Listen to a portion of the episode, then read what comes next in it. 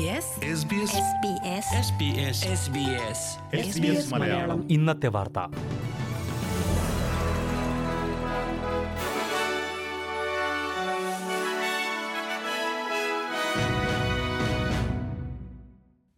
നമസ്കാരം.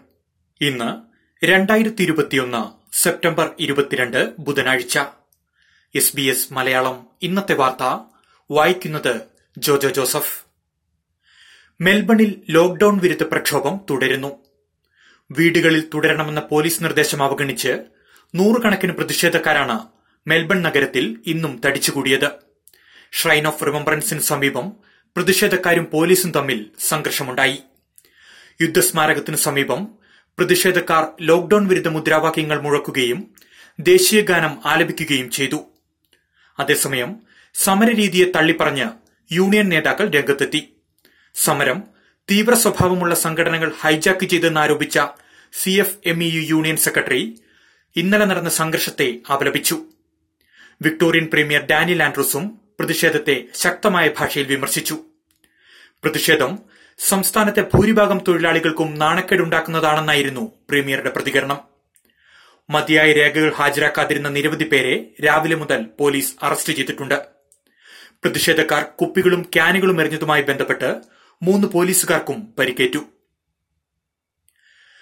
ഓസ്ട്രേലിയയുടെ തെക്ക് കിഴക്കൻ ഭാഗങ്ങളിൽ ഭൂചലനം. ഇന്ന് രാവിലെ ഒൻപതേ കാലോടെയാണ് റിക്ടർ സ്കെയിലിൽ അഞ്ച് ദശാംശം ഒൻപത് രേഖപ്പെടുത്തിയ ആദ്യ ഭൂചലനമുണ്ടായത്. വിക്ടോറിയൻ പട്ടണമായ മാൻസ്ഫീൽഡിന് സമീപത്താണ് പ്രഭവ കേന്ദ്രമെന്ന് ജിയോ സയൻസ് ഓസ്ട്രേലിയ അറിയിച്ചു. മെൽബൺ ഉൾനാടൻ Victoria Australian Capital Territory New South വെയിൽസിന്റെ ചില ഭാഗങ്ങൾ എന്നിവിടങ്ങളിൽ ഭൂചലനം അനുഭവപ്പെട്ടതായാണ് റിപ്പോർട്ടുകൾ. ആൾനാശം റിപ്പോർട്ട് ചെയ്തിട്ടില്ലെങ്കിലും വിവിധയിടങ്ങളിൽ കെട്ടിടങ്ങൾക്കും മറ്റും നാശനഷ്ടങ്ങൾ ഉണ്ടായിട്ടുണ്ട്. ആദ്യ ചലനം മുപ്പത് സെക്കൻഡോളം നീണ്ടുനിന്നു പ്രാരംഭ ചലനത്തിനു പിന്നാലെ വിവിധയിടങ്ങളിൽ നിരവധി തുടർ ചലനങ്ങളും രേഖപ്പെടുത്തിയിട്ടുണ്ട്. അതേസമയം ഭൂചലനവുമായി ബന്ധപ്പെട്ട് സുനാമിക്ക് സാധ്യതയില്ലെന്ന് ഓസ്ട്രേലിയൻ കാലാവസ്ഥാ കേന്ദ്രം വ്യക്തമാക്കി. ക്രിസ്മസോടെ ഓസ്ട്രേലിയയുടെ രാജ്യാന്തര അതിർത്തികൾ തുറക്കുമെന്ന് ഉറപ്പു നൽകി ഫെഡറൽ വാണിജ്യമന്ത്രി ഡാൻ ടെഹാൻ. പതിനാറ് വയസ്സിന് മുകളിലുള്ള എൺപത് ശതമാനം പേർ രണ്ട് ഡോസ് വാക്സിൻ സ്വീകരിച്ചാൽ ഓസ്ട്രേലിയക്കാർക്ക് വിദേശയാത്രകൾ സാധ്യമാകും. യാത്രാ നിരോധനം ബുദ്ധിമുട്ടുണ്ടാക്കുന്നതാണെന്നും എന്നാൽ വാക്സിൻ സ്വീകരിക്കുന്നത് നിയന്ത്രണം അവസാനിപ്പിക്കാൻ സഹായിക്കുമെന്നും മന്ത്രി പറഞ്ഞു. അടുത്ത മാസം മുതൽ ഉൾനാടൻ പ്രദേശങ്ങളിൽ വാക്സിൻ പാസ്പോർട്ട് നടപ്പിലാക്കുമെന്ന് ന്യൂ സൌത്ത് വെയിൽസ് സർക്കാർ. ഒക്ടോബർ ആറ് മുതൽ രണ്ടാഴ്ചത്തേക്കാകും പദ്ധതി പരീക്ഷണാടിസ്ഥാനത്തിൽ ആരംഭിക്കുക. ഇതിനായി സർവീസ് ന്യൂ സൌത്ത് വെയിൽസ് ആപ്ലിക്കേഷനിൽ വാക്സിനേഷൻ വിവരങ്ങൾ ലഭ്യമാക്കും. ഒക്ടോബർ അവസാനത്തോടെ എഴുപത് ശതമാനം ആളുകൾ വാക്സിൻ സ്വീകരിച്ചു കഴിയുമ്പോൾ പദ്ധതി പൂർണതോതിൽ നടപ്പിലാക്കുവാനാണ് സംസ്ഥാന സർക്കാർ ലക്ഷ്യമിടുന്നത്. ഇതിനിടെ ന്യൂ സൌത്ത് വെയിൽസിൽ ഇന്ന് ആയിരത്തി മുപ്പത്തിയഞ്ച് പുതിയ കോവിഡ് കേസുകൾ സ്ഥിരീകരിച്ചു. അഞ്ചു മരണങ്ങളും സംസ്ഥാനത്ത് റിപ്പോർട്ട് ചെയ്തിട്ടുണ്ട്. ടീച്ചേഴ്സിനും ചൈൽഡ് കെയർ ജീവനക്കാർക്കും വിക്ടോറിയയിൽ കോവിഡ് വാക്സിൻ നിർബന്ധമാക്കി.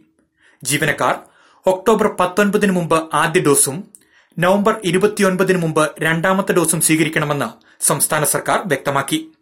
വിക്ടോറിയയിൽ നിന്ന് അറുന്നൂറ്റി പുതിയ കോവിഡ് കേസുകളും മൂന്ന് മരണങ്ങളും റിപ്പോർട്ട് ചെയ്തിട്ടുണ്ട്.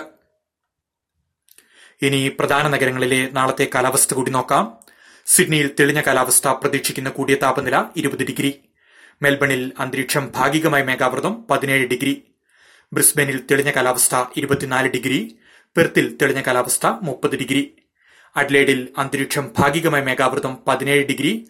കാൻബറയിൽ തെളിഞ്ഞ കാലാവസ്ഥ പതിനേഴ് ഡിഗ്രി. ഡാർവിനിൽ തെളിഞ്ഞ കാലാവസ്ഥ പ്രതീക്ഷിക്കുന്ന കൂടിയ താപനില മുപ്പത്തിയാറ് ഡിഗ്രി സെൽഷ്യസ്. ഇതോടെ എസ് ബി എസ് മലയാളം ഇന്നത്തെ വാർത്ത ഇവിടെ അവസാനിക്കുന്നു. ഇനി നാളെ രാത്രി എട്ട് മണിക്ക് വാർത്തകളുമായി തിരിച്ചെത്താം. വാർത്തകൾ വായിച്ചത് ജോജോ ജോസഫ്.